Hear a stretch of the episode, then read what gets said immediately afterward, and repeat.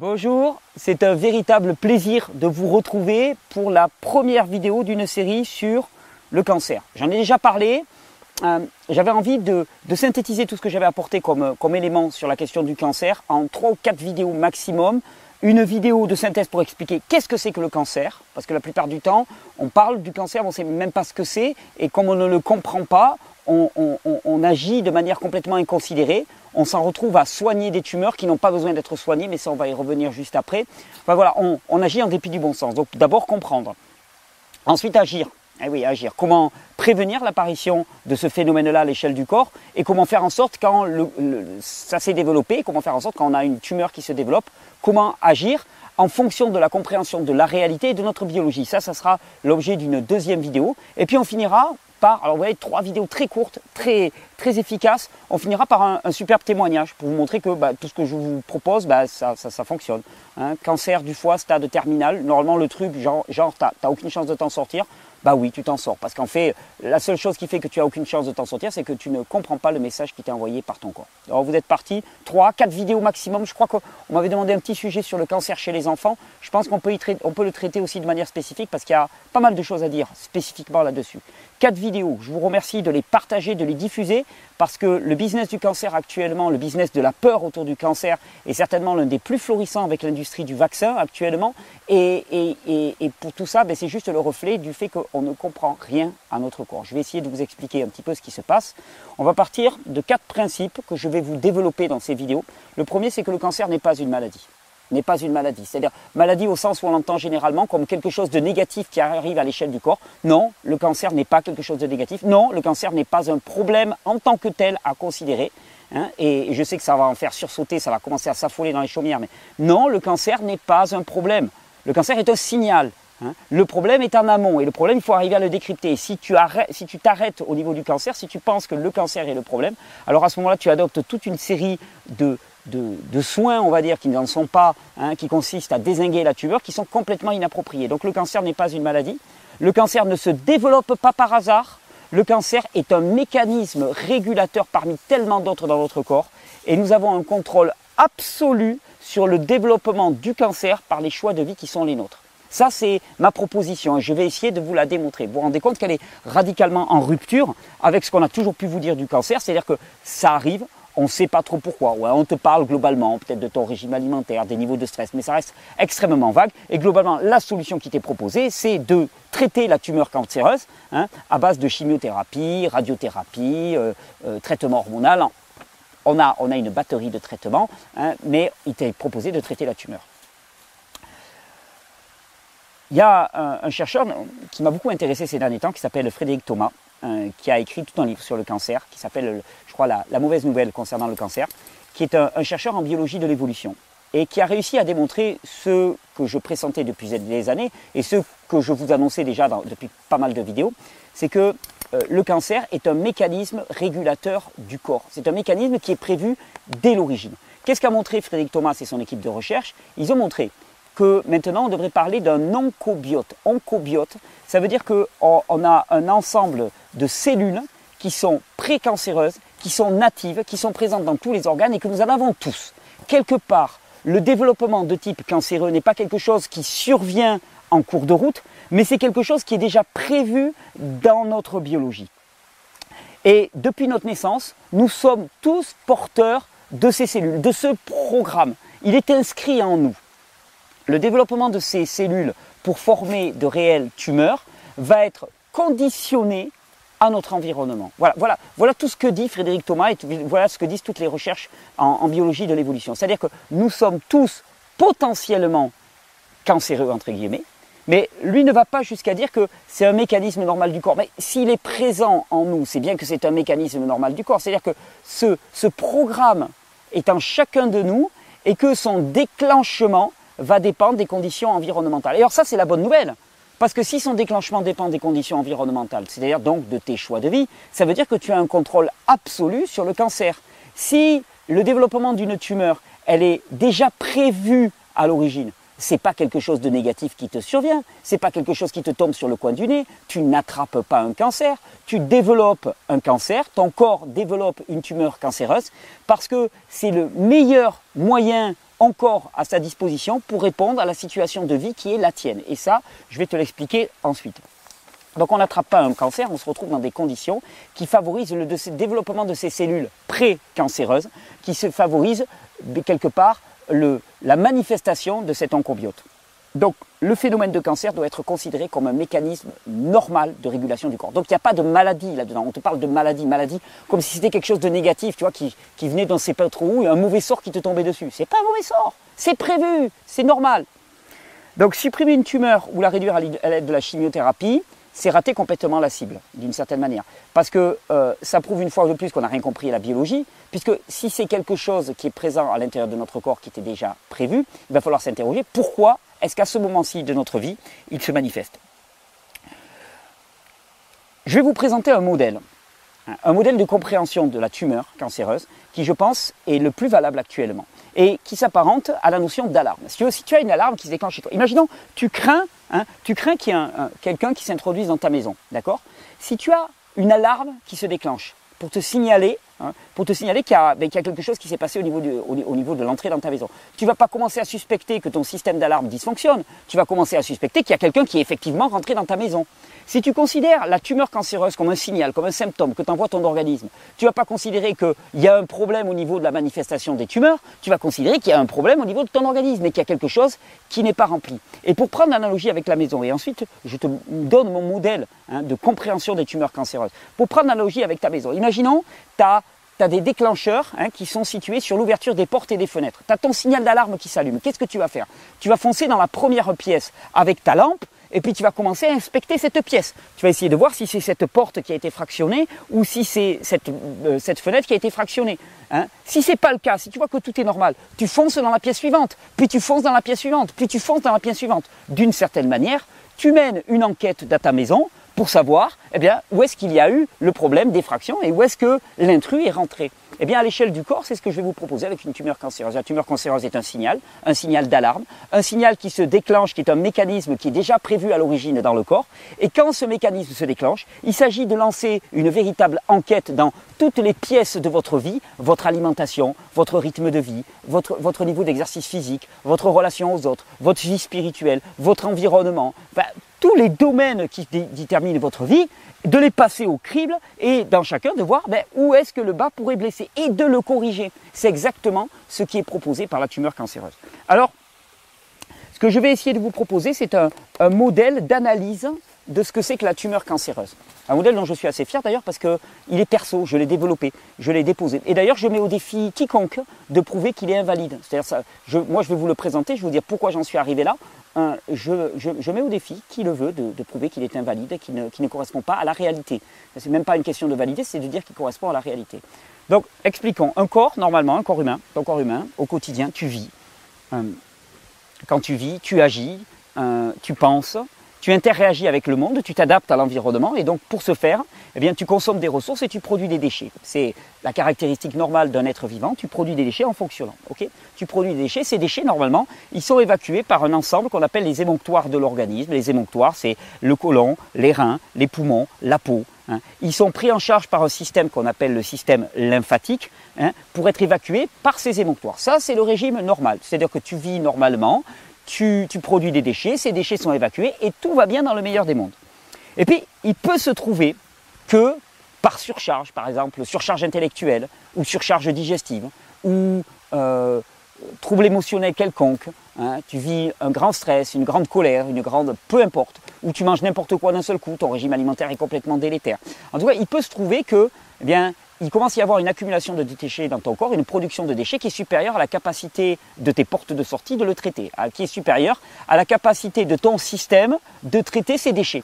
Alors à ce moment-là, ça tombe bien, c'est pas un problème. Notre corps, il s'adapte toujours, toujours il s'adapte. Il a des tas de solutions. Et la première des solutions qui va être mise en place, c'est un système qu'on appelle l'inflammation à l'échelle du corps. L'inflammation à l'échelle du corps, c'est un mécanisme régulateur qui vise à bien comme dans une entreprise, tu as un surcroît de travail, tu embauches des ouvriers en CDD. Ben là, c'est exactement la même chose.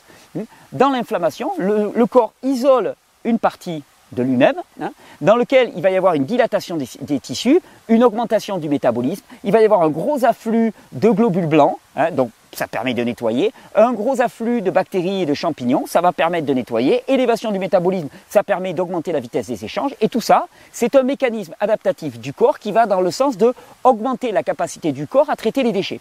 Puis imaginons, imaginons, soit par ignorance, hein, euh, soit par, euh, par, bêtise, ça peut arriver aussi, hein, on n'est pas à l'abri hein, de ça, euh, qu'on empêche l'inflammation on l'empêche. Ou imaginons qu'elle ne soit pas suffisante, c'est-à-dire que la quantité de déchets à traiter est tellement importante que le corps n'y arrive pas. Hein. ou que l'on bloque vraiment l'inflammation. On te dit, ah, mais l'inflammation, c'est un problème, c'est une maladie. Alors, à partir du moment, tu comprends, c'est ça le côté pervers avec la maladie. C'est qu'à partir du moment où tu estampilles maladie, dans maladie, il y a le terme mal. Donc, je veux dire, l'inflammation, elle n'avait rien demandé.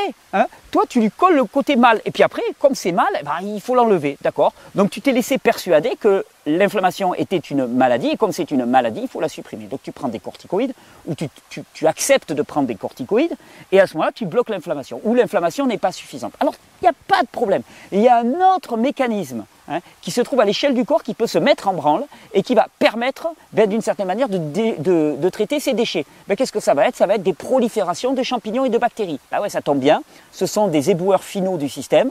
Donc, ces champignons et ces bactéries vont proliférer et vont permettre eh bien, de consommer tous ces déchets. Donc, tu as sortie normale par les émonctoires. Si ça ne suffit pas, inflammation. Si ça ne suffit pas ou que c'est empêché, prolifération fongique de champignons et de bactéries.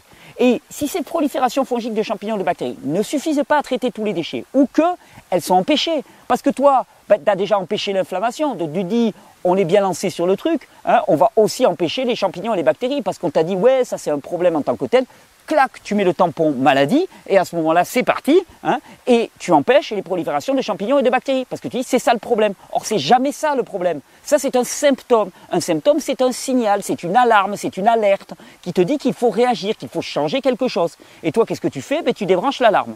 Alors tu vas dire, ah non, mais c'est pas moi, c'est le naturopathe ou c'est le médecin.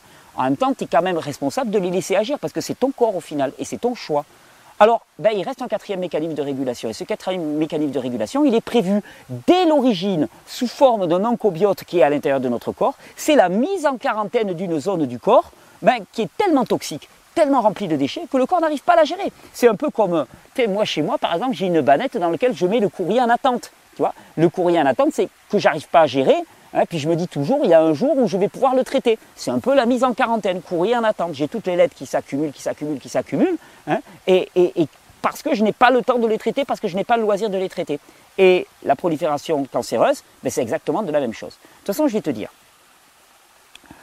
il faut être sacrément ignorant des mécanismes du corps humain pour imaginer qu'une tumeur, c'est-à-dire une croissance tissulaire à l'intérieur du corps, euh, qui demande bien sûr à ce que le système nerveux, le système circulatoire, le système hormonal, endocrinien, à minima, le système métabolique aussi, fonctionne main dans la main. Je veux dire, pour créer du tissu, c'est pas le truc que tu fais comme ça. Tu tu trouves pas ça dans Pif Gadget. Globalement, ça demande quand même un énorme effort à l'organisme. Eh bien, il faut être euh, d'un niveau de méconnaissance assez élevé dans le fonctionnement du vivant pour imaginer que 4-5 systèmes du corps peuvent fonctionner de concert sans que ça soit complètement sous la direction du corps. Tu vois, comment imaginer qu'une tumeur, ça se développe, hop, et puis le, corps n'a aucun contrôle dessus Mais bien sûr qu'il a un contrôle, bien sûr qu'il a un contrôle, parce que ça implique tellement de systèmes que c'est obligatoirement le corps lui-même qui l'organise, le corps lui-même qui l'orchestre, le corps lui-même qui fait que cette tumeur se développe. Et cette tumeur, on peut réellement l'interpréter comme une mise en quarantaine d'une zone de l'organisme ben, qui, est, qui, est, trop pleine de déchets. Alors, hein, tu, tu comprendras aisément que si euh, la tumeur est une mise en quarantaine d'une partie de l'organisme, alors, nouveau petit scud, hein, on ne meurt jamais d'une tumeur.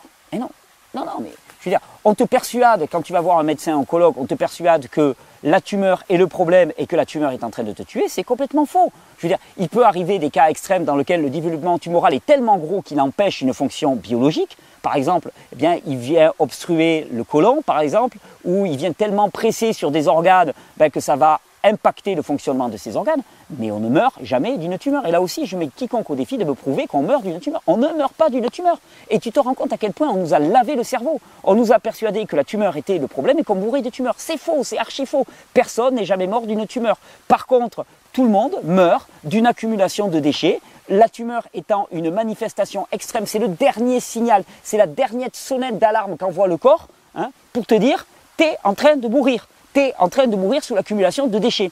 Et oui, si on ne fait rien pour répondre à cette situation, c'est-à-dire adopter des, réformes dans son mode de vie qui vont permettre que l'organisme enfin puisse traiter ses déchets, eh bien à ce moment-là, effectivement, tu vas mourir. Mais tu ne vas pas mourir de la tumeur. Tu vas mourir d'accumulation de déchets. Tu vas mourir de pourriture littéralement à l'intérieur de ton organisme. Et d'ailleurs, n'en déplaise hein, à, tous les spécialistes, l'odeur qui se dégage d'un corps d'un cancéreux témoigne vraiment de la pourriture en cours qui est à l'intérieur de son corps. Mais pourquoi est-ce qu'il y a pourriture? Je veux comment est-ce qu'il peut y avoir pourriture à l'intérieur du corps? Mais c'est bien parce qu'il y a des déchets qui sont en putréfaction à l'intérieur du corps.